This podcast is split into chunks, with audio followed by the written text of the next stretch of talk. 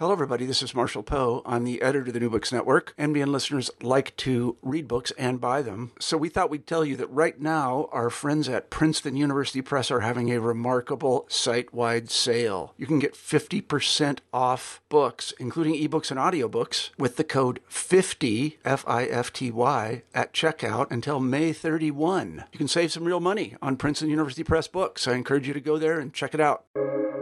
Welcome to the New Books Network. Hello, everybody, and welcome back to New Books in Medicine, a podcast channel on the New Books Network. I'm Claire Clark, one of the hosts of the channel, and today I am talking to three authors Helena Hansen, Jules Netherland, and David Herzberg. Um, Helena Hansen is an addiction psychiatrist and anthropologist and a professor of psychiatry and anthropology at the University of California, Los Angeles. Jules Netherland is a sociologist and policy advocate and managing director of the Department of Research and Academic Engagement at the Drug Policy Alliance. And David Herzberg is a historian and professor of history at the State University of New York at Buffalo. And the three of them are authors of the brand new book just out from University of California Press called Whiteout how racial capitalism changed the color of opioids in America. And we are so excited to welcome all three of them to the show today. Welcome. Thank you. Thank you. Um, I wonder if you could begin by telling us a little bit about yourselves and then how you came to write Whiteout together. Thanks for that question. I volunteered among the three of us to get this story started, but I invite David and Jules to chime in and tell their their version of the story. Uh, to to begin with myself, I'm a little bit of an odd bird in medicine, in that inspired by my work just after graduating from college at the peak of AIDS activism. This was the early '90s.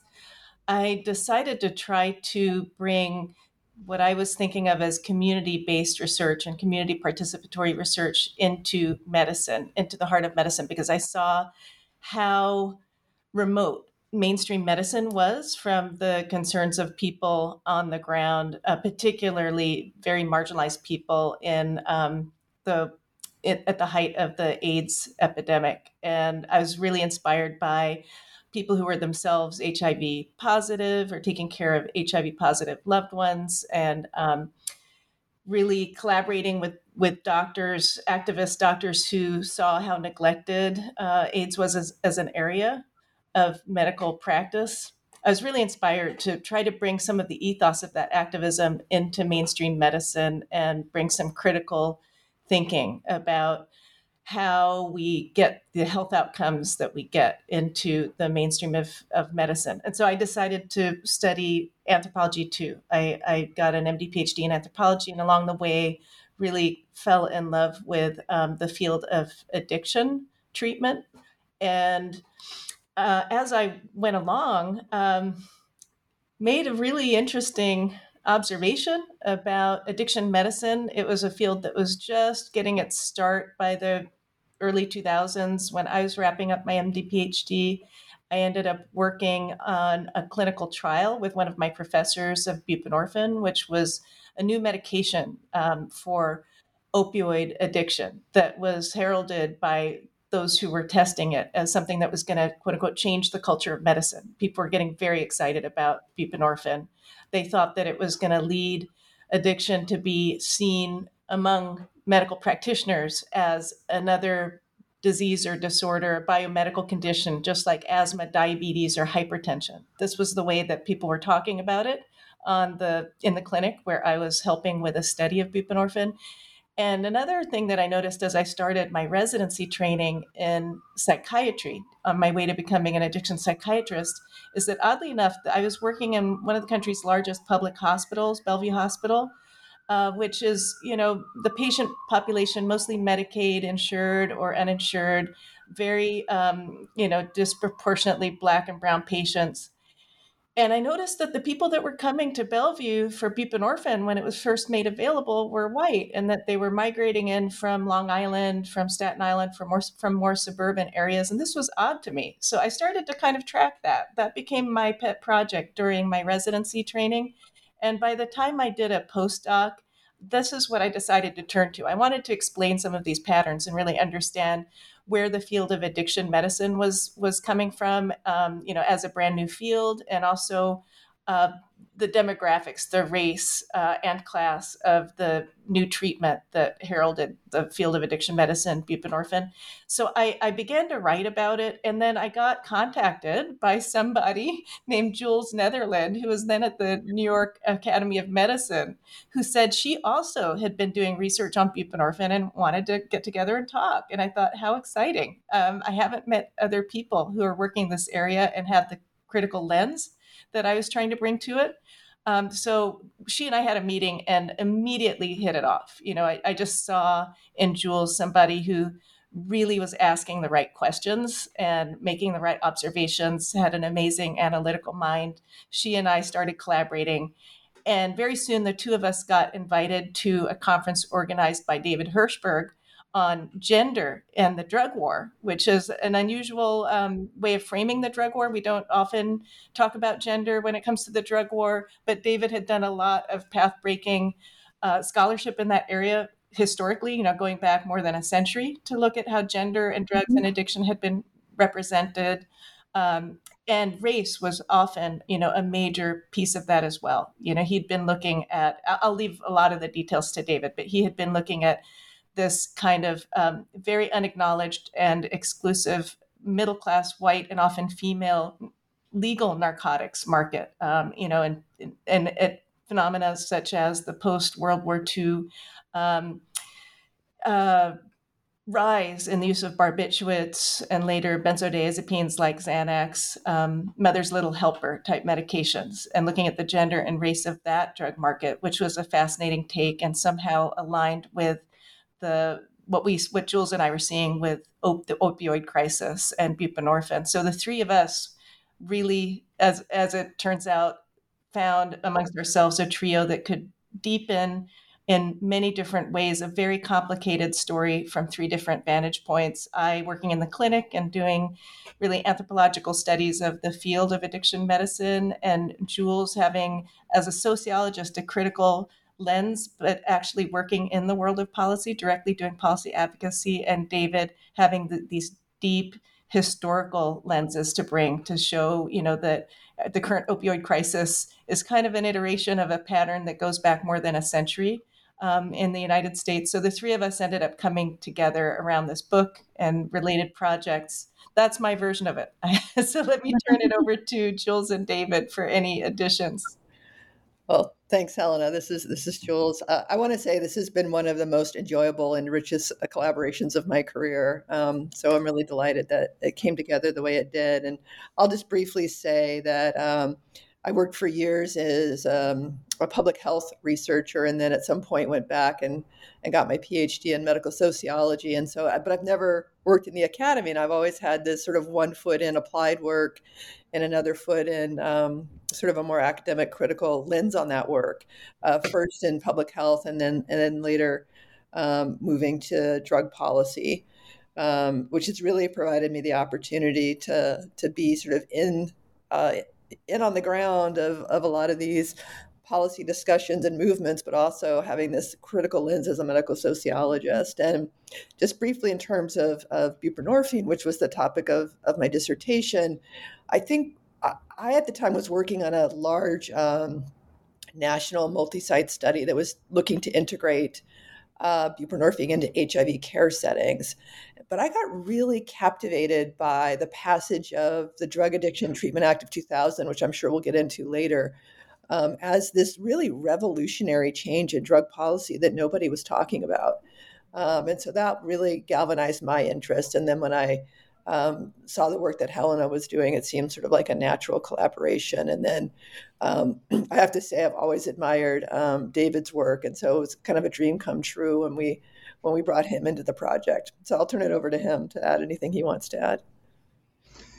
Yeah, I'll say yeah, that that at the moment that that um, Jules and Helena contacted me, I was I had sworn that I would I couldn't do anything uh, in addition to what I was already what was already on my plate. I was trying to finish a book, the White Market Drugs, and I was um, working for opioid litigation Uh, but these two people are so brilliant and so ethically compelling, and the kinds of questions that they were asking were um, just grabbed me so strongly that, and I was so grateful to be able to be a part of these conversations that I.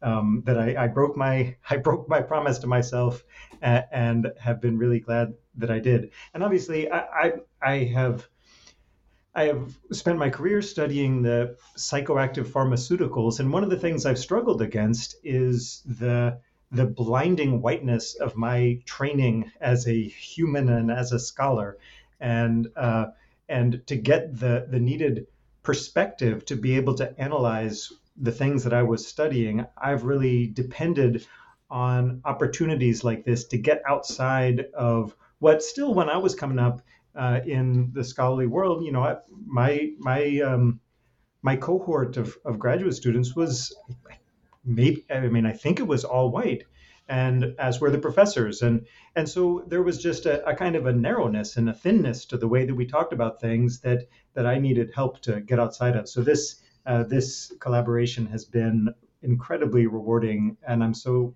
fortunate to get to work uh, with uh, Helena and Jules. Well, for our listeners, um, the book is is really wonderful, and it also um, it it's it's organized in kind of a unique way where there are parts where um, the authors sort of use the royal we and and write collectively, and then there are parts where they break out um, from from each other, and you hear their different voices and you hear their perspectives with their different lenses from their different di- disciplinary training and backgrounds, and it's just um, very well done. Um, but before we we dive into the the deep uh, deep middle of the book, I wonder if um, you could tell us what is Whiteout's central argument. So what's what's your elevator pitch for it? Okay, uh, we've decided I will start out uh, on this one, and the, from the biggest picture, what drew uh, what drew us into the book and what we were trying to respond to is for very, very good reasons, um, there has been a lot of attention on the way anti black and anti brown racism has shaped American drug policy, American drug markets, the experiences of using and selling drugs. Um, and of course, race is a system that has multiple categories. And we, uh, we believed and had discovered that uh, ideas about whiteness, practices that um, that instantiate whiteness in our society, that these also had a really important role in shaping uh, the patterns of drug sales and use and and policies, uh, but that they had not been as centrally as central a part of the story. We know a lot more about how racism affected drug policy. I'm sorry, racist ideas of black people, for example, but we didn't have a uh, as good a grasp on how racist ideas about white people also shaped that story. And ultimately, uh, when we looked into this, uh, we came to a central argument that drug policy and drugs in America are segregated, like you know, like other aspects of American life have been in the 20th century. And this uh, this segregation between a system of drug circulation and drug policy that was uh, kind of the first class system. This is pharmaceuticals designed, uh, intended for white consumers who were supposed to be receiving those benefits and getting the best protections they could against their risks.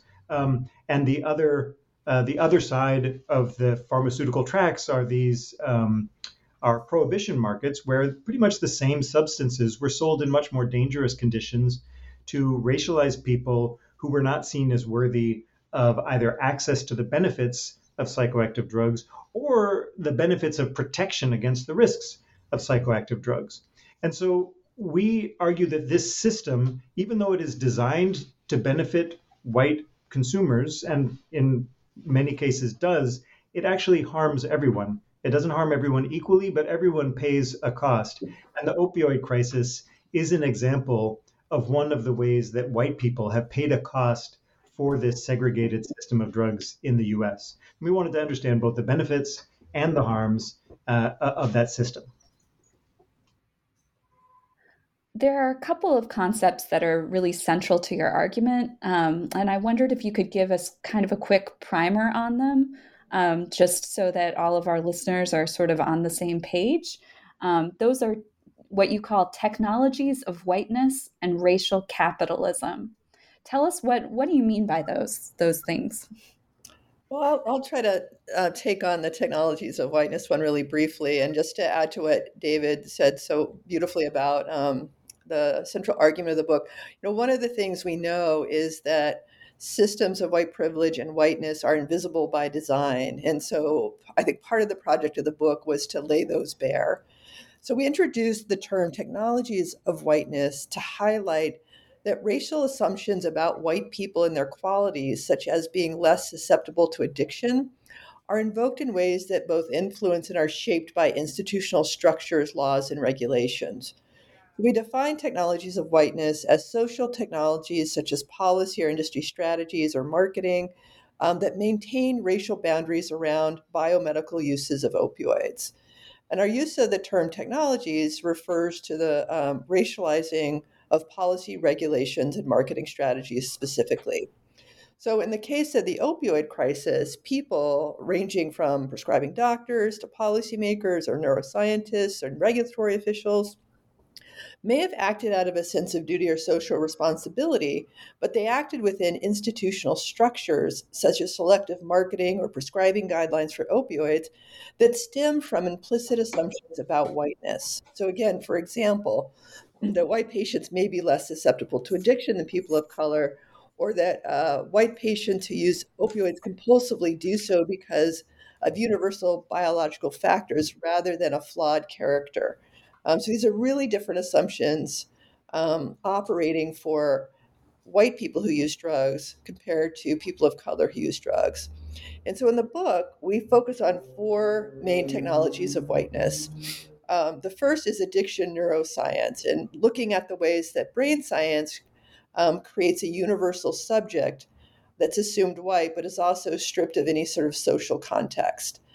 Um, and, and, that that um, underlying scientific assumption also made possible another technology of whiteness, which is new biotechnologies like OxyContin and buprenorphine um, that were created for white markets, we argue, um, and are more accessible to whites uh, because of market forces.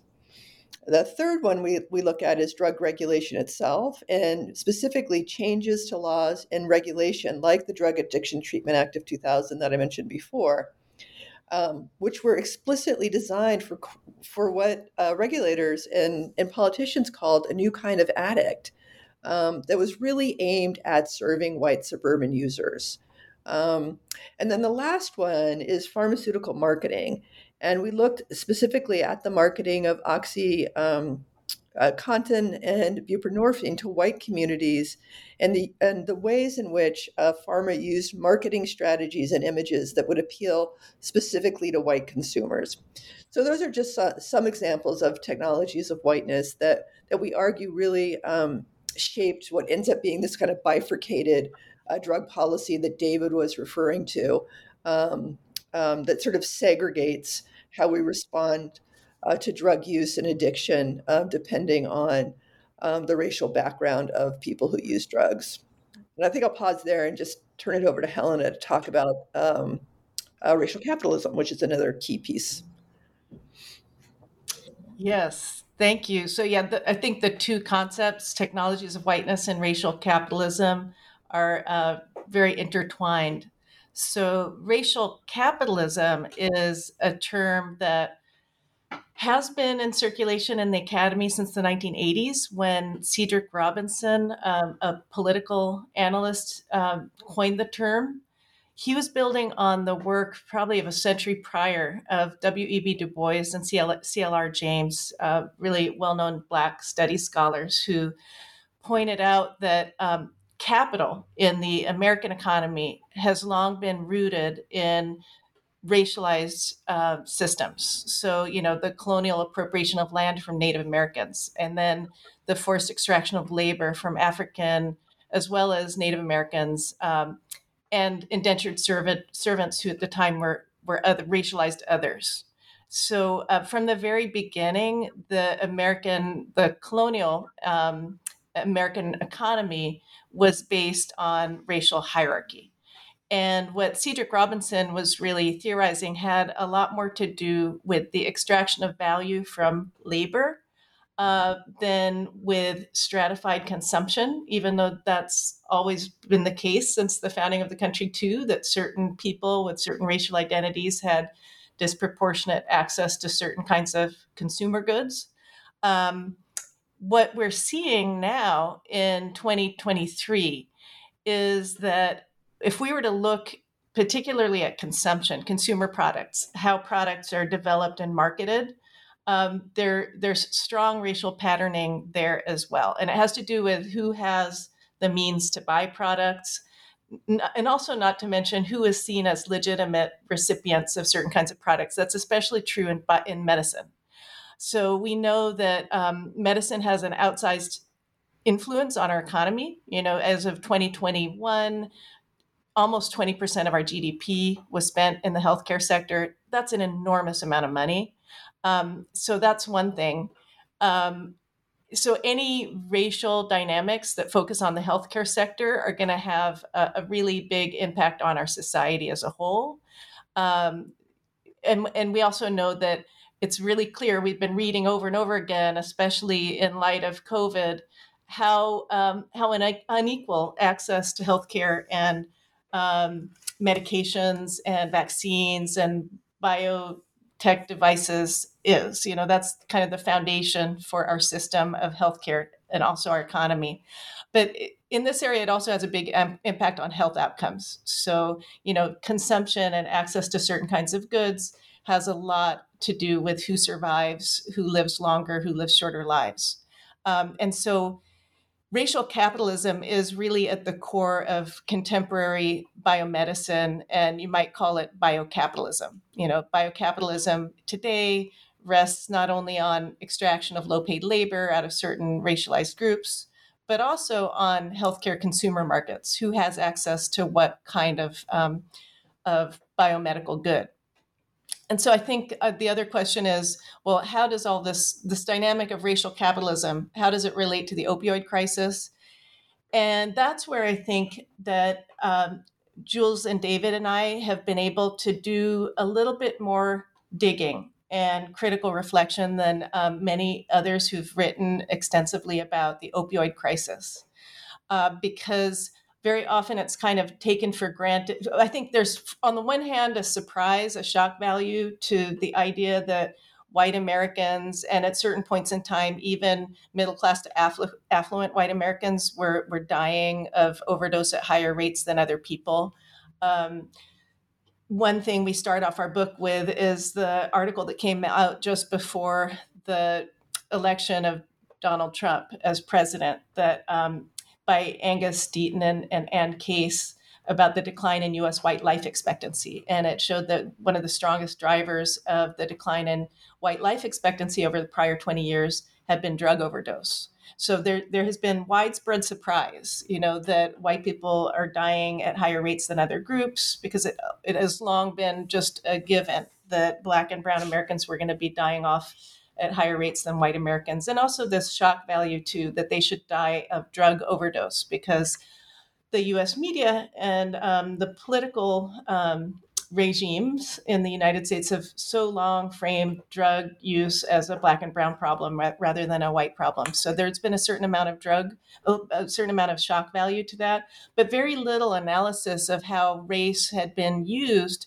by opioid manufacturers and their allies in um, in drug policy and in drug regulation to um, to create markets, uh, opioid markets that target white people that eventually became quite lethal.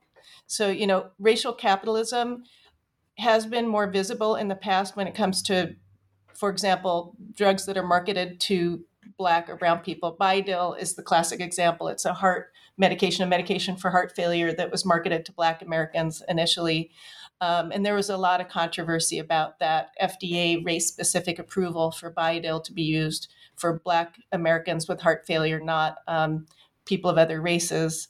So that's gotten a lot of attention. But it, it, I think the reason why whiteness as a strategy that pharma manufacturers and their allies in government used to open a space for OxyContin and sister products to be very aggressively marketed to white Americans. I think the reason it's missed is that we we just have such a, an assumption. It's kind of like fish in water, fish not being able to see water, that whiteness is foundational to pharma marketing. I think as a society, we just take for granted that white Americans, particularly white Americans with good insurance that can pay for new uh, biomedical products, are the primary target for newly patented medications.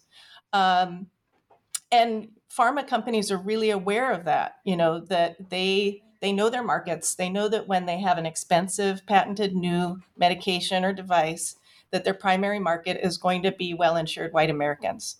Um, also, when it comes to narcotics in particular, there's this association between narcotics and the danger of giving them to black and brown patients that have long been portrayed as, as more susceptible to addiction than white Americans. Um, and so the manufacturers, when it came to this new, this new um, slow release formulation of opioids that uh, Purdue Pharmaceuticals um, introduced, but that other companies quickly copied, you know, they were wise enough to associate the new opioids that they were introducing to the market with white consumers. Um, and to and especially when it came to regulators, right? That these were these were populations, especially well insured and um, well off white Americans that weren't seen as susceptible to addiction and that were seen as quote unquote trustworthy when it came to prescriber prescribers working in clinics. So if you look at the early marketing materials that the pharmaceutical companies put out around um, OxyContin and sister products, they featured white images, often female white images, um, some of them elderly, um, because the image of the grandparent of the white soccer mom these are images that aren't associated with addiction so this is this is the way that racial cap- capitalism plays out in pharmaceutical marketing these days you know a, a century after CLR James and W.E.B. Du Bois were writing essentially about racial capitalism. This is how it plays out today. And so, what we were able to do in this book is to uncover step by step how it actually works, the mechanism of how it works and how it has worked in opioid marketing, with the, the latest chapter um, having to do with the field of addiction medicine and the legitimacy that that field now has. It barely existed before OxyContin made it to market and then, then was associated with an obvious overdose crisis. So a whole field of addiction medicine sprang up and it sprang up around an, a new consumer good buprenorphine, otherwise known as Suboxone, which is in itself an opioid, and the racial imagery and racial politics that went into legalizing the private office based use and prescription of buprenorphine as a treatment for opioid addiction, that is a big part of the book. Um, and there, there were conscious strategies involving the technologies of whiteness that Jules just laid out at every turn. To, it was a big political feat to get buprenorphine as an opioid prescribed in private offices on a monthly basis for use in opioid addiction treatment. That was a huge political feat in a country that had long had very strong prohibitionist policies and where that kind of maintenance treatment with an opioid, um, the predecessor of buprenorphine being methadone, of course, methadone having come about at a time in the late 60s, early 70s when heroin addiction was associated with black and brown inner cities. So methadone had been very racialized in the other direction and had been very restricted and heavily regulated to this day. Methadone clinics are DEA surveilled. Uh, it's a very restrictive environment where patients are, for the most part, required to come in daily to take doses under observation. When the um, when the opioid crisis, the, the white opioid crisis, often seen to be affecting suburbanites and more affluent people, came around by the early 2000s, late 90s, early 2000s. Uh, you, you see congressional records of testimony to Congress talking about the fact that methadone is not appropriate for quote unquote suburban um, opioid use. So the problem of suburban youth who are who are getting overdoses from opioids. Uh, this was research that really Jules did. Um, but it's if you look at the records closely, there is coded racial language at every turn responsible for that feat. That that legal feat, policy feat of getting a whole area of addiction medicine legalized and placed into private offices. Thank you. Um, you all do such a wonderful job with this. Um, these concepts that could, uh, you know, maybe at first glance seem seem quite theoretical, um, with showing how they really concretely apply to the opioid crisis. Um, I wondered if we could zoom out for for just a little bit and talk about um, how the book is organized. So, um, what it's it's got a couple of parts to it. So, um, what um, what would a reader be getting themselves into? That's a good question.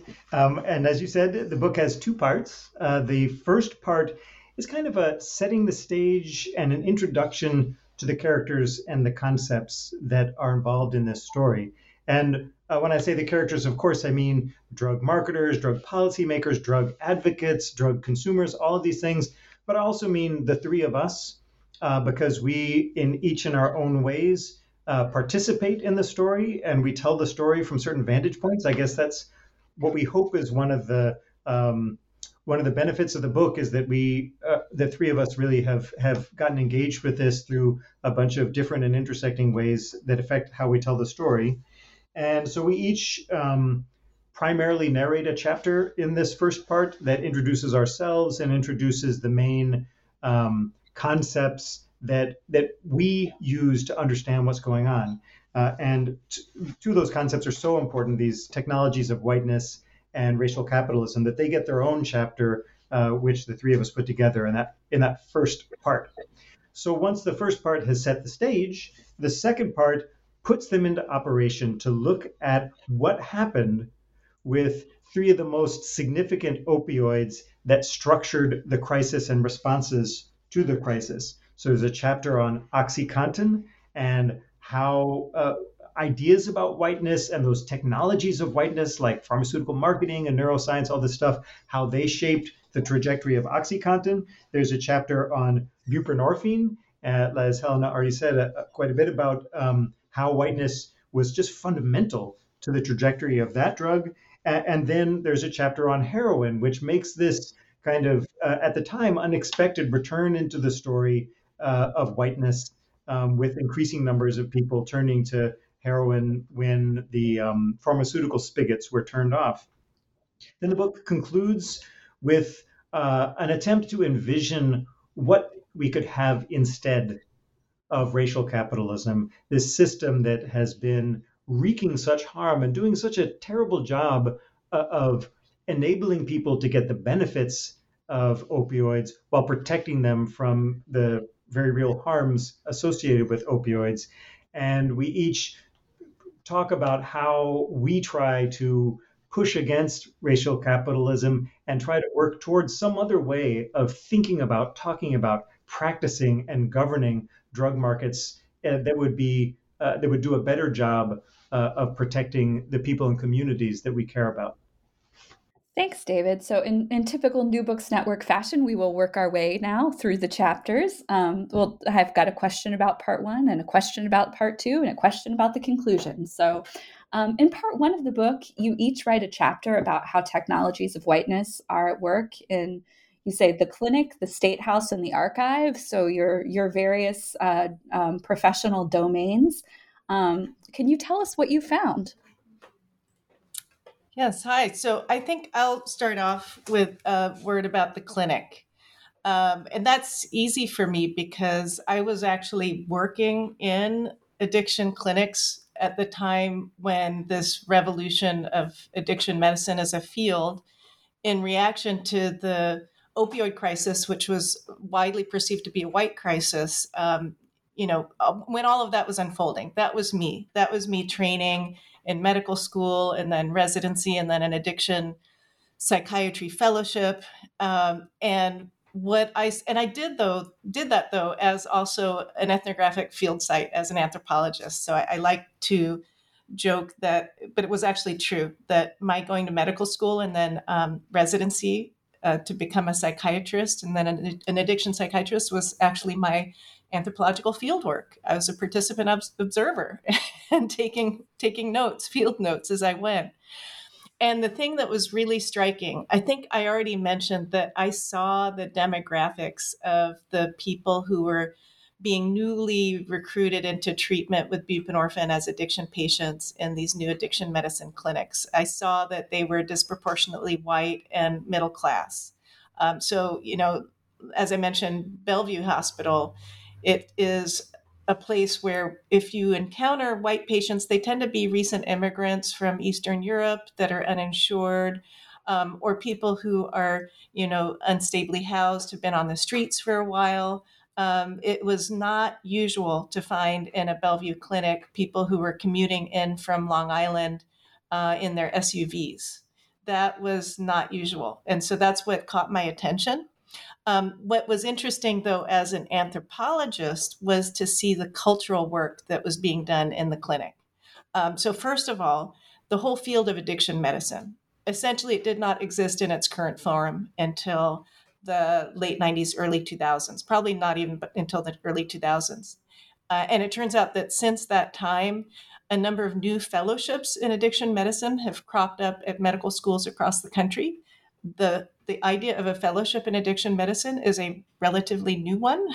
Um, and, you know, it's a field that is codifying itself. All of a sudden now there are exams that one can take to become certified in addiction medicine. This was a brand new thing. Prior to the late 90s, early 2000s, addiction was kind of a backwater field. There were um, more psychiatrists in that field than any other specialty.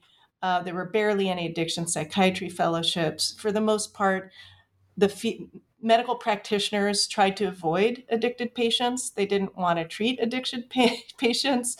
Um, they were seen as really problematic and um, and also morally deficient. You know, these are patients that didn't take responsibility for themselves, didn't didn't take care of themselves, didn't follow doctor's orders. You know, um, so, in the early part of my own medical training, that was really a widespread attitude on the wards that if someone came in with a history of addiction, you avoided that patient and you really didn't expect very much from that patient in terms of being able to help them recover from whatever brought them to the hospital. So this idea of a, of a field of addiction medicine that's actually a specialty that has some, you know, uh, respect within the field of medicine as a useful field, that's a brand new thing.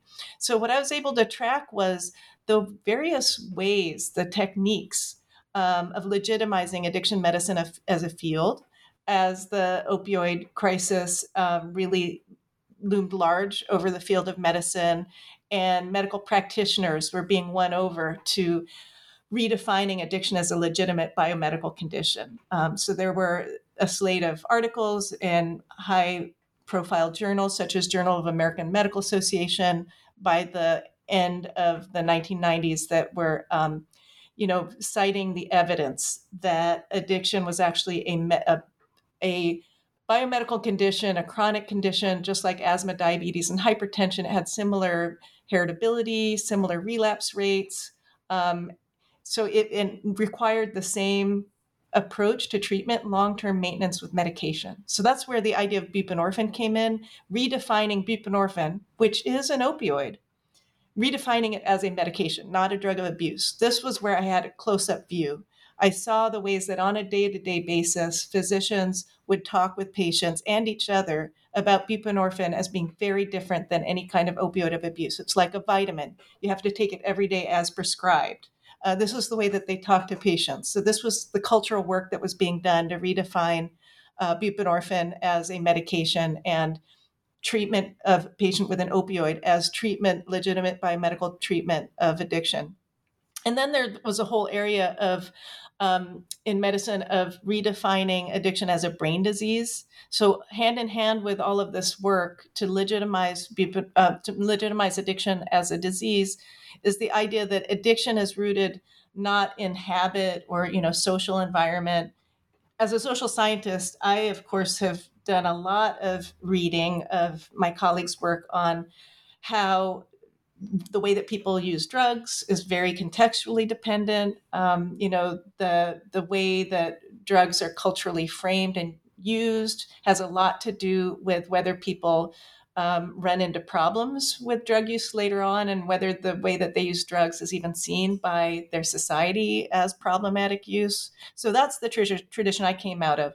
But in medicine, the discourse now is very strongly around not social causes of addiction, not the fact that, you know, if you grow up in a family where drugs are used in response to um, emotional problems, you're much more likely to use them. If you have early childhood experiences with trauma, you're much more likely to have problem drug use. If you're in a community that has been over the generations disinvested, where the only places where people can get employment is in drug trade, then you're going to have a much higher likelihood of problems with drug use. If, you know, also all the things that um, lead people to have negative outcomes like incarceration that's related to your social position. You're much more likely to be arrested and have all those kinds of consequences, or have your child removed from your custody.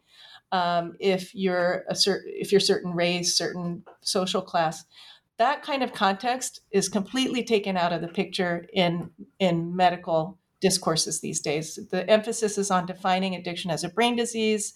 Um, the image of the addicted person is often boiled down either to a scan of their brain or to the neurons, literally the cellular level or the molecular level, the, the person and the context that they live in, their own identity, their gender, race, class. That's taken out of the picture because the idea is that addiction is a universal brain disease. Um, and it should be treated as such. So that's the cultural technique that medicine has used to gain over the past couple decades a lot more legitimacy for addiction medicine as a field. Um, and then there's this interesting counter discourse of deaths of despair. I think I already talked about the article that came out just before Trump, uh, Donald Trump was elected um, about the decline in U.S. white life expectancy. The authors of that article coined the term deaths of despair to explain why so many white Americans were dying of drug overdose and then secondarily from cirrhosis of the liver and suicide. Um, and they were pointing to Rust Belt America, where white blue collar workers had um, suffered from unemployment after mining industries, manufacturing industries, some of the basic employers had moved overseas. So they, in contrast to brain to a brain disease model of addiction, they were coming up with actually a social and environmental explanation for drug overdose. And what's really fascinating, and this is something we track in the book, is the way that medical practitioners have been able to allow those two ideas to coexist when it comes to white patients. It's very racialized, but when it comes to white patients, the blame uh, is taken off of those uh, addicted patients by, on the one hand, referring to brain disease models and the universals of, you know, this is a heritable biological condition that takes control, self control away from people. So we can't blame them for their behavior. On the other hand, they've been able to acknowledge at the same time the impact of deindustrialization, unemployment, the disintegration of the the social ties um, and community networks that that sustain people. They've been able to do both of those at the same time when it comes to white patients, and at the same time, kind of continue a counter discourse, a counter narrative around Black and Brown patients as um, being morally deficient, being um, kind of inherently unable to control themselves, coming from pathological families where there isn't enough parenting and oversight.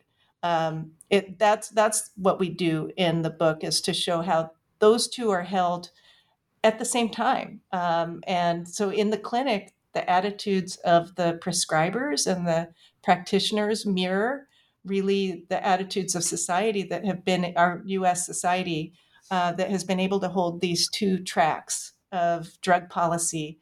On the one hand, a medicalized track for white Americans and a criminalized track for Black and Brown Americans. We've been able to hold those at the same time. Both function simultaneously. So now I'll pass it over to uh, to Jules. Uh, thanks, Helena. Yeah, I was and I was super interested in in tracking some of these changing cultural um, stories that that Helena's talking about, how that translated into the policy arena. Really interested in this policy paradox that seemed like was being presented to policymakers as the perceived complexion of drug addiction was changing. Um, and and I, I, like Helen, I would consider myself sort of a participant participant observer. Uh, I work at the Drug Policy Alliance, which is a national advocacy organization uh, working to end the war on drugs. And I was at, at the time we were working on this book. Um, really deeply involved as a lobbyist in Albany, working to change uh, New York state drug policy, and then did a lot of interviewing of, of, of, colleagues across the country working in the drug policy reform movement to understand how is whiteness at work in the drug policy arena, given that for decades, right, drug policy has been dominated by this punitive criminal approach um, with the assumption, I think, that um, the people being punished were predominantly black and brown. So when um, the opioid crisis started uh, to change people's perceptions that the opioid problem was affecting white communities, um, what the book does uh, is sort of trace well what did that how did that play out in, in the policy arena? And, I, and i'll just give a couple of, of examples. So first what we began to see were very unusual allies in a rhetorical shift where republicans from historically very conservative districts were suddenly um, concerned about and lobbying for more harm reduction oriented and therapeutic responses to drug to drug use in, in, in their districts in particular. Um, so we see a desire and some movement towards less punitive strategies, such as an emphasis on access to naloxone, which is a, a medication that can uh, re- reverse uh, opioid overdose, Good Samaritan laws, which provide some immunity for people who call 911 in the case of an overdose. And a lot of that was driven by concerns about overdose in white communities coming from uh, white legislators who you know, just days sometimes before um, or years before had been lobbying for things like um, harsher criminal uh, penalties for people who use drugs. So, as as Helena was alluding to, what's what seems to be going on is that these more sort of, you know, I would say softer, more humane um, impulses to help people who use drugs um, driven, I would say, driven largely by um, whiteness, um, continue to coexist with more punitive structures and more punitive um, approaches. So the whole war on drugs apparatus that has been built over decades and designed to punish communities of color um, uh, hasn't gone away. You know, in fact, we've even seen um, efforts to increase penalties for people who sell drugs even as we've seen more um, therapeutic and harm reduction oriented approaches for people who use drugs, right? And I and argue that there's a, that's assuming a racial dividing line between people who use and people who sell drugs. And then uh, uh, Helena also alluded to this um, idea that gets that we explore um, in this chapter about policymaking, about the power of the trope of white innocence uh, to drive policy change in, in this era. Um, so those are just some of the examples of the kinds of things that we're looking at and when we talk about um, technologies of whiteness in, in the in the state house. Um, and let me just turn it over to David to talk about what he saw in his archival work. Yeah, so one of the things that um, that's kind of interesting, I guess, about this whole episode is the is this kind of strange naivete with which people approach uh, have approached this problem as if they're encountering the things we're encountering is the first time uh, we're seeing them. The first the first time that addiction is cropping up among these people, uh, among these uh, people categorized as white, who for whom it is not a normal uh, event. It's not a, a normal uh, problem for their community, and kind of inventing new ways to respond. And for a historian, of course, um, this this kind of framing that we have this new unprecedented phenomenon and we have to find new ways to respond to it you always have to wonder a little bit. And for me because i have spent many years writing about um, problems with addiction to pharmaceuticals in earlier eras i was um, i was struck by this and i was curious about it.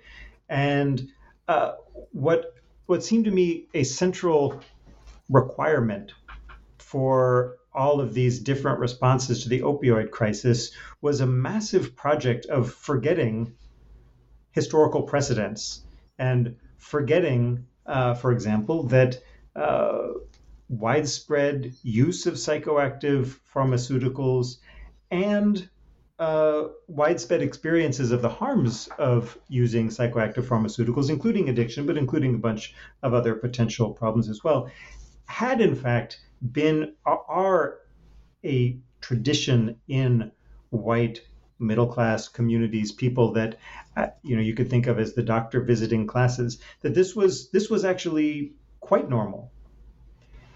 And so then the question raised itself: Well, you know, how how had this how had this been forgotten? How is the how is the the the normality of these circumstances been kind of disappeared in this story about how we now need to invent all these new responses because this is this new situation? And um, in this case, the archives tell a really different story than the public discourse. It turns out throughout the 20th century, there have been periodic uh, crises of addiction to pharmaceuticals. So, the first one in the late 19th century having to do particularly with morphine and cocaine. These were uh, medications at this time. There were they were newly powerful drugs thanks to technological advances like the isolation of active principles and the development of the hypodermic syringe. They were being used very widely without a lot of awareness of the kinds of dangers that that, that could produce. And it's not surprising that those dangers were most experienced by the people with the best access to the medical system. These are the people who could afford to pay for doctors and and about whom doctors had been trained to care, uh, and people who expected to receive the benefits of new technologies and new consumer goods. These were, in America, have traditionally been people categorized racially as white. And so that's you had this uh, you had a, a, major opioid and cocaine crisis in the late 19th and early 20th century, and then uh, there was a second round of crises uh, that stretched throughout the middle of the 20th century, focused on a new set of drugs, uh, sedatives like barbiturates and benzodiazepines like Valium, uh, and amphetamine. And this is where you observe the key role of forgetting. Okay, so once you are aware that psychoactive drugs that can produce this that, that can lead to this kind of compulsive harmful behavior that gets uh, ultimately called addiction. Um, once you're aware of that it seems like you might be careful uh, when introducing new products like that to market.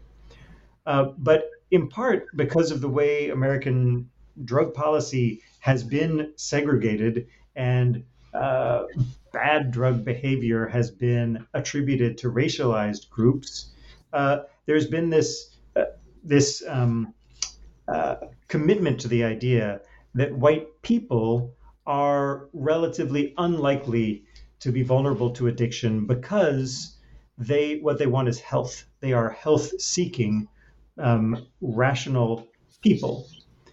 And so when addiction problems crop up amongst white communities, it must be because of some external factor that doesn't have anything to do with them as people. So in the late 19th century, it was this out of control uh, new um, markets for these new products, and the regulatory state was almost non-existent. And then in mid-century, it was these uh, the development of these huge new pharmaceutical companies who were trying to sell their products without um, without sufficient care for the well-being of consumers, and in particular, uh, a sexist medical system that preferred to throw pills at women um, rather than address their problems as the serious social and political issues that they were. So, in order to sustain this idea that somehow, despite being the majority of people using psychoactive drugs and experiencing harms like addiction, they had been the majority of people doing those behaviors since the late 19th century. Uh, in order to remain committed to this idea that somehow they were less likely to do those behaviors, you needed to forget the past. You needed to forget the previous episodes. So when you look in the archive, you see a century of headlines saying, uh, screaming about addiction is cropping up in places where it doesn't belong. Now you have people popping pills in suburban communities. It's all in the headlines, uh, but they flash in the pan. They serve their purpose of reaffirming white innocence, and then they disappear, drop down the memory hole. And this is a, this is one of these technologies of whiteness, this way of sustaining ideas about whiteness by forgetting the actual history of people categorized as white. Thank you. So that so that's part one, technologies of whiteness in the clinic, the state house, the archive. Part two consists of the book consists of um, what you call re, uh, really interesting perspective on this racial biographies of three opioids: OxyContin, buprenorphine, and heroin. Um, I wondered if each of you could sort of take one of these racial biographies and and give us a summary of um, of uh, the trajectory there. Thank you. So I, will take the first one, OxyContin, although I also invite um, David to hop in because he's done so much groundbreaking historical work in this area. OxyContin being the, the pioneering um, medication in this new generation of sustained release or, or slow release capsule technology opioids so, OxyContin was developed by Purdue Pharma and approved by the FDA in 1996 for use in moderate pain. And there were a lot of claims around um, OxyContin as having low risk of addiction. And the claims were based, the, the manufacturer Purdue based these claims on the fact that a very old and very potent opioid, oxycodone, was embedded in this capsule. That was the new technology, a capsule that only allowed a small amount of the oxycodone to come out of the capsule at any given time. So someone taking oxycontin was not going to experience this this rush of opioids to the brain and the the the really um, extreme euphoria that um, that people who use opioids for pleasure are supposedly seeking you know so th- this capsule was the technology that made oxycontin addiction proof so to speak. Um, and this is the drug even though it was followed by a lot of other me too drugs put out by other manufacturers this was the medication that's made headline news for the past few decades. Um, well almost three decades now it's made headline news. Um, one of the questions that the ability of Purdue, the manufacturer of OxyContin, the their ability to so aggressively market the medication, not just to tr- the traditional markets for um, that that potency of opioid. Traditionally, up until OxyContin, potent opioids such as oxycodone um, and similar medications like morphine were really reserved for patients who had severe pain, like post surgical pain coming out of a surgery. Um, cancer pain, you know, the the really intense bone pain of cancer. Those were the kinds of patients who would get that type of opioid up until the OxyContin revolution.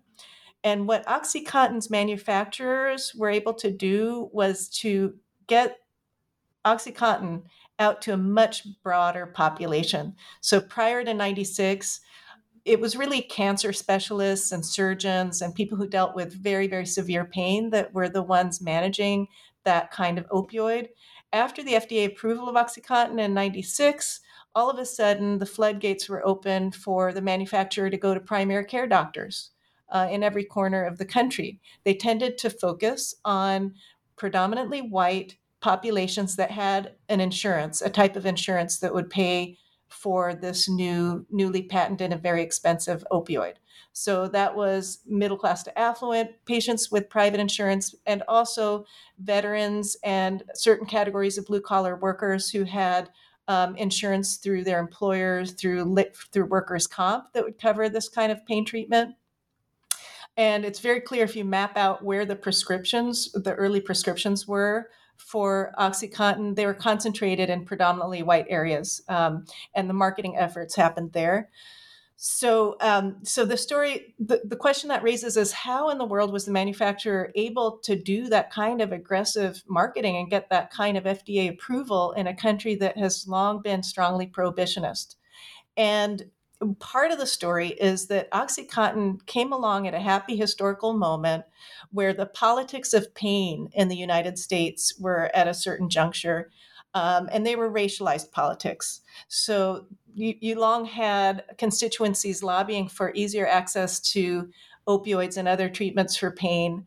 Um, and also not only lobbying directly for medications, but lobbying for legitimacy of pain related disorders as legitimate reasons to give people social security disability for example and then on the other hand there was a political these were kind of more more liberal i would say um, constituents who wanted more government benefits for people who are disabled by pain.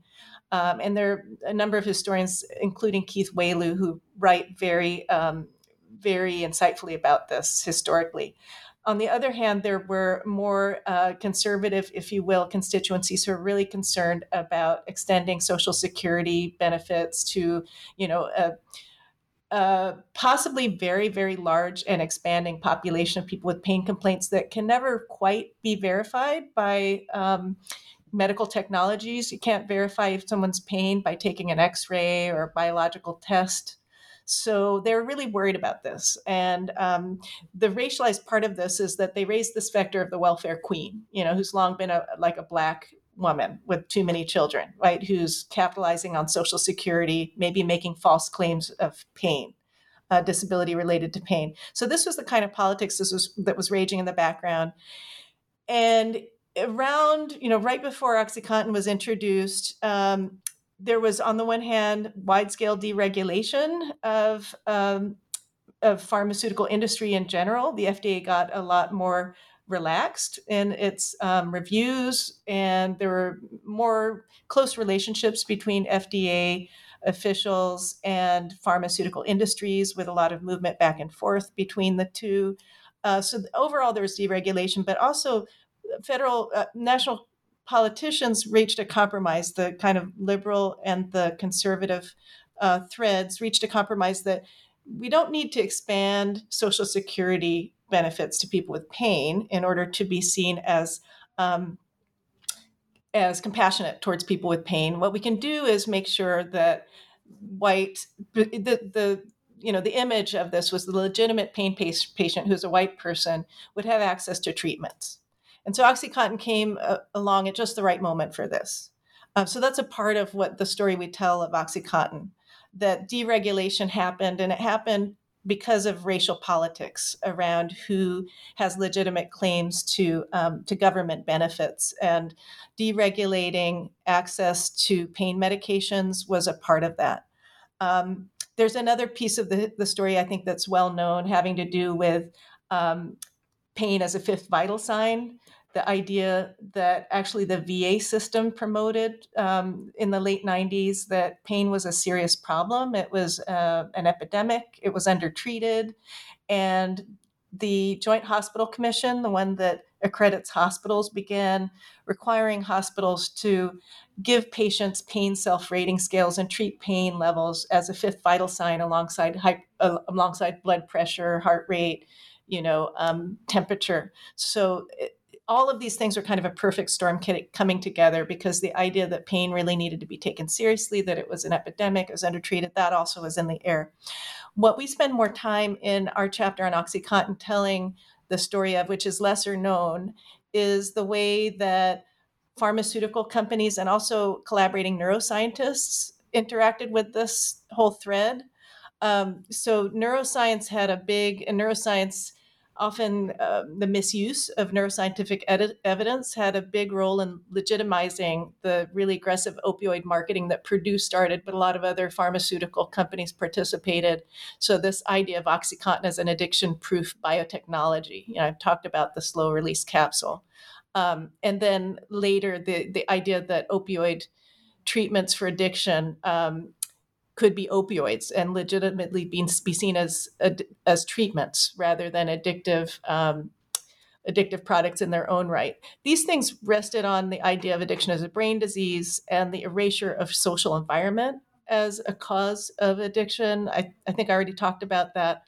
Um, and one way that the pharmaceutical industry uh, worked this, you know, the cultural logic of this was the way that they worked introducing the idea of addiction as a brain disease and certain technologies being addiction proof initially later certain opioids being medications rather than um, drugs of abuse um, they were able to introduce those ideas by splitting populations and splitting what we might call addiction into different categories of disorder by race and often class. So it's we we introduce a term pharmaceutical splitting to describe the way that the imagery around pharmaceuticals and the way that neuroscientific evidence is spun split the dangers from the benefits by distinguishing conditions, different types of conditions, and distinguishing different types of populations um, from each other. So, on the one hand, strongly distinguishing trustworthy patients from drug abusers. That was one strategy. And I mentioned all of the marketing um, imagery that went into defining white patients, often um, middle class patients, often either female patients or older patients. These are trustworthy patients that are at low risk of, of substance use. Um, versus abusers, kind of the unnamed other, the black and brown other that had long been associated with addiction and crime related to drugs. So, separating populations, that was one big strategy. Another is separating the actual disorder. So, there's a lot of, if you look at the marketing um, materials, a lot of um, very creative efforts by pharmaceutical manufacturers in distinguishing addiction from pseudo addiction. So once Oxycontin and sister products really took off and they sold, and the rate of, pres- of opioid prescribing went up tenfold in many parts of the country, um, the overdose problem was obvious. And the response, the first response of the, the opioid manufacturers was to work with neuroscientists to define a new disorder called pseudo addiction, which is somebody who is otherwise, you know, a, a respected member of society who was introduced to opioids um, as a part of their pain treatment, who begun, begins to show behaviors that we might think of as addictive behaviors, asking for higher doses of the medication, um, hoarding the medication, getting it from other prescribers, and using it more frequently. But this is not, in this case, addiction. It's actually pseudo addiction. And the treatment for pseudo addiction, which is actually under treatment of pain, is to give them higher doses to satisfy their need for pain control. So the, the field first started by creating a new disorder of pseudo addiction.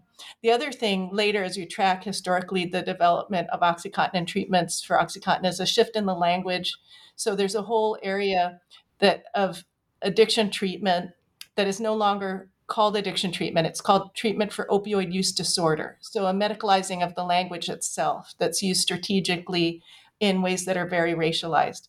I've already went, gone on too long, so I'll, I'll, stop there and I'll hand it over to Jules to talk about the next biography, which is of buprenorphine. Thanks, Helena. And I think I can keep this one short because a lot of the strategies and logics that um, Helena just laid out, excuse me, for OxyContin uh, also undergird uh, the, the biography of buprenorphine. But really, buprenorphine is an incredible untold story of whiteness driving a huge shift in drug policy in ways that were largely invisible.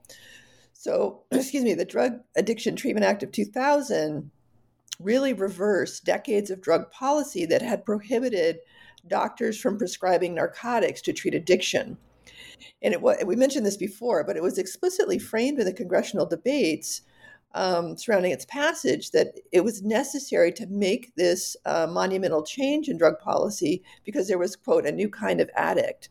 And, and this was done explicitly in contrast to methadone, which was described as uh, and again, this is a quote, not appropriate for suburban users, right? So uh, this Data 2000 is really surrounded by this racially coded language. Um, and this was all done to bring buprenorphine to market in a way that would distinguish it completely from methadone, which had been highly regulated, it still is, and highly stigmatized and associated, associated with uh, Black and Brown people pre- predominantly. Um, and Helena has some some great stuff in this chapter based on interviews she did with um, folks that were were um, basically doing the work to get buprenorphine um, uh, to market in a way that required this again this this big shift in drug policy. So it was really Data 2000 was really meant to bring addiction treatment into the medical mainstream, um, and it was talked about the way that Prozac changed the treatment of depression. Right, so buprenorphine, uh, which was the only medication that was would be allowed under Data 2000. Um, allowed would allow people addicted to opioids to receive a prescription from their doctor and take a medication for addiction in the privacy of their own home, just as they would take any medication for any medical condition. Right? Because, and this again is based on some of the stuff that Helen has been talking about, that the understanding right now is that addiction is a brain disease, or at least that's the understanding for certain populations of people. So, if addiction is a brain disease, right, then the appropriate treatment is medication versus you know what had dominated drug policy for years this idea that addiction was a crime or a moral failing right? In, in, which case the appropriate response is these more criminalized and punitive approaches. So through data 2000 and the bringing of buprenorphine to market we see buprenorphine emerging as a white middle class treatment for opioid use disorder. And the new appra- approach was made possible um, through a form of what we call narcotic exceptionalism, where buprenorphine, again, is carefully distinguished from methadone and other opioids like heroin and Oxycontin, um, even though it is an opioid, right? Um, and so that kind of narcotic exceptionalism was really required to, to um, legalize buprenorphine in a way that really um, had to marshal whiteness and these sort of understandings and logic about um, white white opioid users. So once buprenorphine prescribing was made legal, whiteness through pharmaceutical marketing and the ways that bup was specifically regulated and distributed, it created um, a distinct track of clinical intervention instead of law enforcement for the so-called new white opioid user. So in this in this uh, chapter, we argue that buprenorphine treatment is a technology of whiteness. It's a vehicle by which whiteness is defined and defended, and it's a medication that solidifies the white middle class social position of its users. And, and indeed, what has played out is that buprenorphine still um, is a medication that is predominantly um, used by, by white opioid users. Um, and, and there's a lot in the chapter about why it's uh, the way it was regulated makes it much less accessible um, to, to folks from low income communities and specifically from, from Black and Brown communities. But I'm going to leave it there and uh, turn it over to, to David to talk about the biography of heroin. Thanks. Yeah, and hopefully I can also be efficient here because both of these stories so far have shown the way that when uh, authorities and public discourse seems like it is about drugs and the people who use them, in a lot of ways it's been about race. And because when we look at buprenorphine or we look at OxyContin, we see white people, we, in a lot of ways, are talking about whiteness and our racial ideas about who white people are instead of pragmatically assessing, okay, what are the qualities of this substance? What is it? What are its benefits? What are its potential uh, risks? And race, this racial thinking um, just impedes an effort to develop a common sense, pragmatic approach to this set of consumer products in a way that um, is different from, say, the the pragmatic way we approach the risks and benefits of automobiles or knives or or other things that uh, circulating goods. And heroin is a great example of this because it has a reputation, or it had a reputation. I don't know if you talk to um, young people today, but through most of the 20th century, it had a reputation as the most feared, the quote hardest of the hard drugs um, almost like a demonic force on the landscape. And that drew a lot of its power from its association through a lot of the 20th century with racialized groups. Um, but in fact, one way to think about heroin is one of, is as one of the 20th century's most enduring blockbuster drugs. It started out its life as a pharmaceutical, uh, marketed um, in the late 19th century, starting 1898, as an opioid that would benefit the presumptively white clients who went to see physicians for uh, problems with respiratory ailments primarily and also uh, with pain. And uh, it in its so in its first um, its first chapter in American history was as a white drug. And when I say a white drug, I mean a drug that nobody talked about race in connection with it because whiteness is invisible. If you don't, in the sources as a historian in the US, if you see a source that doesn't mention the race of the people involved, you know that they're talking about white people. So it starts out as a white drug. And then um, for a set of complex reasons having to do with the um, with the attempt to rebuild racial hierarchies in the U.S. after the end of slavery in the in the new territory of these massive growing cities uh, and industrial landscapes of the early 20th century, there were campaigns to um, to stamp out what were called vices, and these were uh, behaviors that white middle class reformers were really horrified by that they saw happening among the poorer and racialized and immigrant groups in cities. And um, as one of the behaviors that, that these anti vice campaigns targeted was drug use. And I'm going to say this quite broadly that meant uh, cigarette smoking, that meant alcohol drinking, and it also meant um, the use of opioids like morphine by people who hadn't been sanctified by a doctor saying, you deserve to use this and this is the right thing for you to do.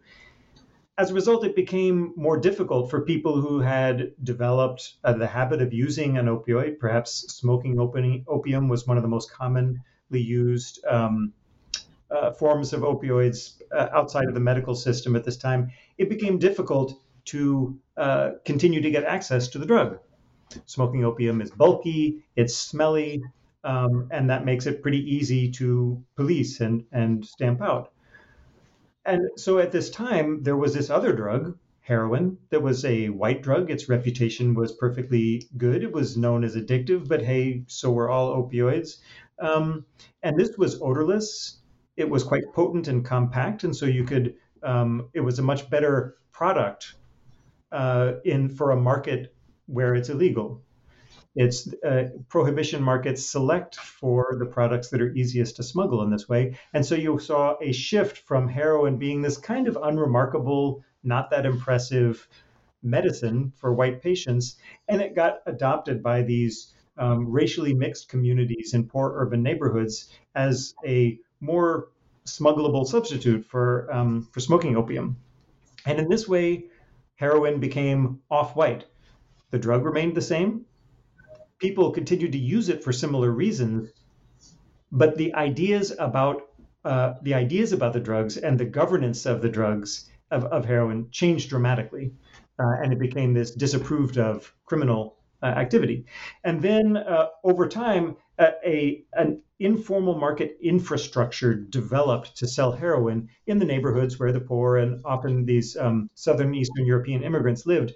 And over the course of the 20th century, the nature of who lived in those neighborhoods changed over time as uh, southern eastern European immigrants joined this undifferentiated political category of white, and into those neighborhoods were segregated um, African Americans, Latinx populations, Black and Brown communities, who then were kind of segregated into neighborhoods where the heroin markets were. And so you saw another shift in the racial complexion of heroin, and heroin became a black and a brown drug uh, by the 1950s and particularly the 1960s. And once again, I just want to emphasize heroin was still the same drug. People, human beings, still used heroin for similar reasons, and they still faced potential risks and harms just the same. Humans and heroin had not changed, but the contexts of uh, how heroin was sold, where it was sold, and other social and political factors determined who uh, were the consumers for uh, heroin, who were the sellers, and so on. And uh, and that's when it um, really cemented its reputation as this most fearsome of drug.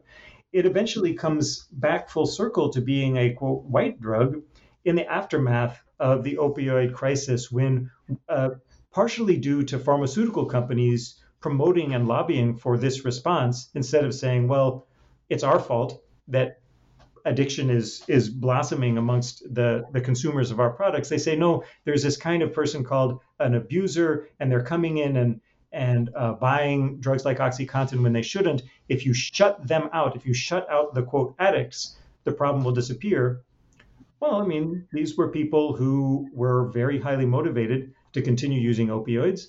They were cut off from the ability to buy these brand named, FDA regulated products being sold by people whose job was to care for them.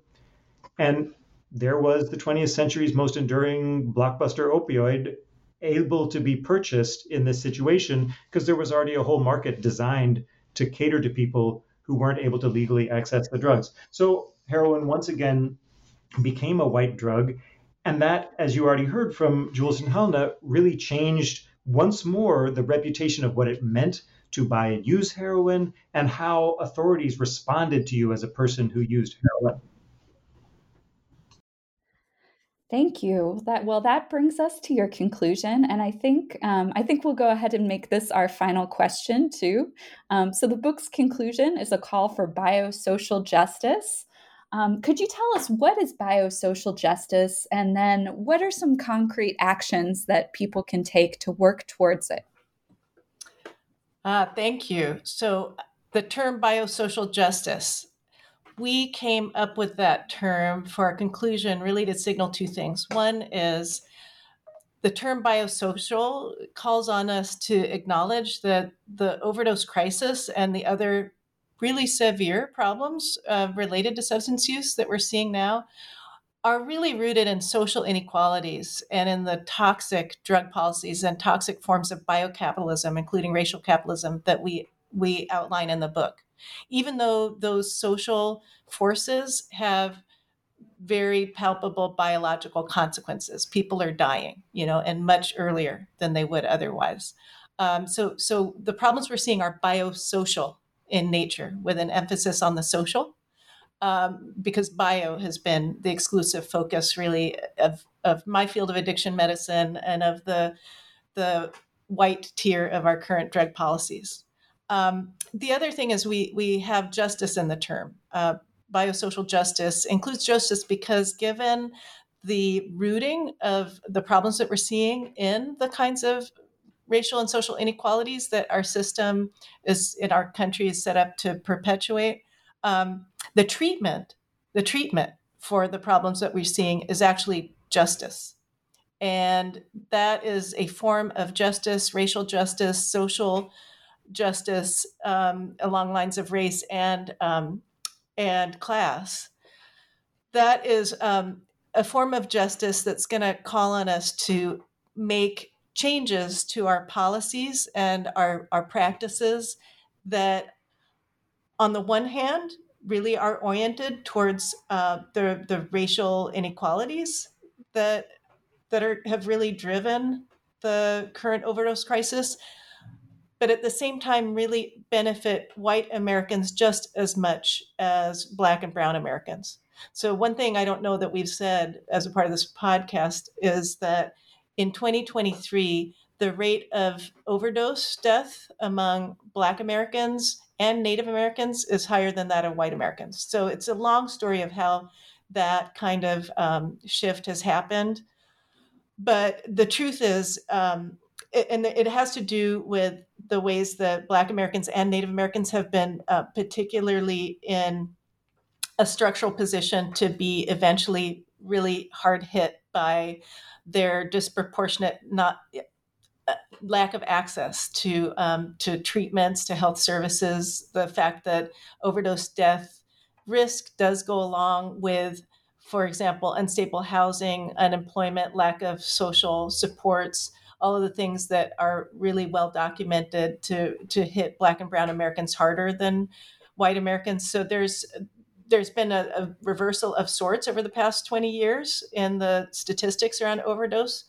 But really, the bottom line, if you look at the graphs of the continuing increase of overdose deaths in the United States, really almost every group, every ethnic racial group is affected.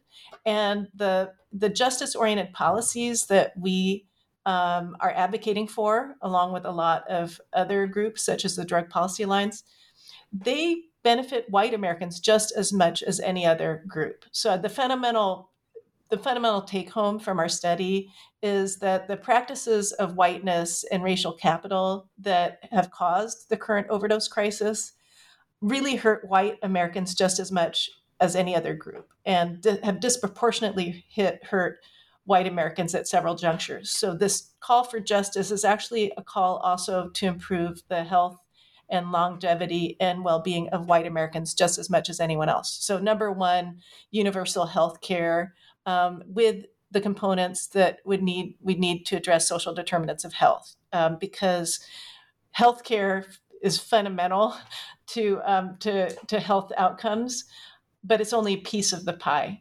We also we know that you can only get so far with healthcare alone if you're not addressing things like housing, employment, um, basic needs, education. Those things are strong correlates to health outcomes. Um, and then within the healthcare system, you can integrate things like peer navigation, community health workers, recovery networks of support. Also, when it comes to overdose risk, definitely harm reduction. All these things, as well as treatment for trauma, um, trauma related uh, mental health problems. These things are all really strongly tied to health outcomes and addiction treatment and a host of other um, a host of other health problems. So that's one thing. Universal health care, which addresses social determinants of health, also ending criminalization and promoting harm reduction as a national response to overdose. And the reason that I have an emphasis on national in that sentence is that there are local initiatives underway that do that. So in New York City, Staten Island has long had this thing called Project Hope, which was the brainchild of some community advocates for addiction treatment together with the district attorney attorney for Staten Island. So the court system collaborated in diverting people with low level drug charges away from sentencing and towards treatment and pairing with a, a, peer navigator. And this has actually been shown to have really good results. Staten Island now diverts over half of its people who are arrested on low level drug charges to treatment and peer navigation. But the issue there is that it was really up to Staten Island, um, the city, New York City's whitest and most affluent borough, to come up with this and implement it locally. It still hasn't been fully implemented in, for example, the Bronx, where which still reports the largest number of overdoses in the city. So we can't leave it up to local initiative because that's going to let more empowered white affluent communities um, implement things that aren't available elsewhere places like the Bronx, where people are dying of overdose, often as a direct result of the criminalization of drugs. Because once once they're incarcerated, their tolerance to opioid is, opioids is lowered. They're released into a situation where they're much more biologically susceptible to overdose because their tolerance is low to opioids, but they're exposed to very severe instability in housing, employment, access to healthcare as a result of their criminal record, so they can't get any of those things. And they're exposed to lethal drug markets with fentanyl being really predominant in the drug markets in New York, a, a highly potent, very toxic opioid. So we need to end criminalization to promote harm reduction nationally and develop um, through research and um, integration throughout our different sectors and society um, an approach to a biosocial approach to addiction and overdose. So I mentioned peer-based recovery ner- networks, also things that bring communities together and strengthen them and give people a sense of connection and meaning. Use of the arts, urban gardening, community-based organizations. Uh, actually, spiritual and religious organizations have been successfully recruited into this effort. Uh, and these social deter- these social technologies get almost no public research uh, or clinical funding. You know, this this kind of activity is left to private foundations and donors as demonstration projects, and we need to reorient the way that we approach uh, approach the problems of overdose and problem drug use to be a really biosocial approach. Not to mention just the fundamental um, strategies of of investing in communities that have been disinvested, that ha- have, on the one hand, um, seen the flight of employment overseas, but also, particularly in Black and Brown communities, systematic disinvestment of public resources over the decades, beginning in the 60s with white flight from the, the inner cities. Um, we need to focus particularly on those communities with economic development and reinvestment. Um, and that's the justice part of it that's gonna that's gonna benefit all of us as a whole. So I'll hand that over to hand over to Jules now. Oh, thanks. I'm gonna I'm gonna just keep this uh, short because I think Helena covered a lot of good ground. I will say in the, in the book we write um, specifically about some advice for uh, advocates advocates and folks working in the policy arena. But the, the, the couple things I just want to add briefly is, is one is more of a, a what individuals can do. And um, white folks in particular, I think, really need to start looking critically at and exposing um, and working to dismantle systems of, of whiteness and white supremacy. Um, because as we argue in the book, um, these really are uh, part of the way white privilege work is works is to make itself invisible. Um, and then just eh, from the policy arena, we all, one of the things we also argue in the book is that race neutral policies um, are not race neutral. so this idea of uh, it's kind of a critique of right colorblind ideology, and that so from a policy perspective, we actually need to reject race neutral policies and give very careful consideration to how our policies can explicitly redress the harms of racism. And when it comes to the war on drugs, right, we, we need to deal with the decades of harm that our drug policies have done to communities of color and think very carefully um, and thoughtfully about what reparative justice and repairing those harms would look like for communities of color. Um, and then I just also want to say um, that uh, we need to make sure that people of color and those directly impacted by the war on drugs are leading our, our movements for reform. So uh, I'm going to stop there uh, because I know we've covered a lot of ground, and just see if David wants to weigh in on this this last question. Yeah, I can try to be super brief as well, just because I mean Jules and, and Helena are. I'll just speak personally here. Really inspiring people in how they dedicate uh, their time, their intelligence, and their energies to being active on these things and and in some ways, you know, a lot of people reading the book might be like, well, what about me? I'm not some amazing social or political activist. How do I, how can I participate in this story? And I'll just say briefly that um, that there's a there's a back and forth, a circular reinforcing relationship between how we think and how we talk about drugs and the policies that govern our interactions with drugs. These two things uh, build on and construct each other, and these structures don't um, don't just last because authorities tell us stories and we hear them and believe them. Authorities depend on us to retell those stories, that, that we tell stories about drugs and the people who use them that reinforce this broader structure of segregated policies that's been doing so much harm. So we can all we're all storytellers in our daily lives. We we turn our experiences into stories and then we relate those stories to others. And so we can all push back against the ways these segregated ways of thinking and talking about drugs and the people who use them that resist the racialized stigmatization of addiction that um, that finds ways to understand that problems with pharmaceutical drugs are about corporate greed and not about uh, white innocence being defiled and things of this sort. And, and every single one of us can do that. Well, thank you all. This has been a, a, wonderful conversation, and the this book is a it's a long overdue um, reframing of the way that I think um, many um, many people in medicine um, look at the opioid crisis and think about it. Um, and I just wanted to thank you all for coming on the New Books Network. And um, uh, let's just we we I'm sure our listeners can't wait to read um, read the next things that you all are coming out with. Thank you.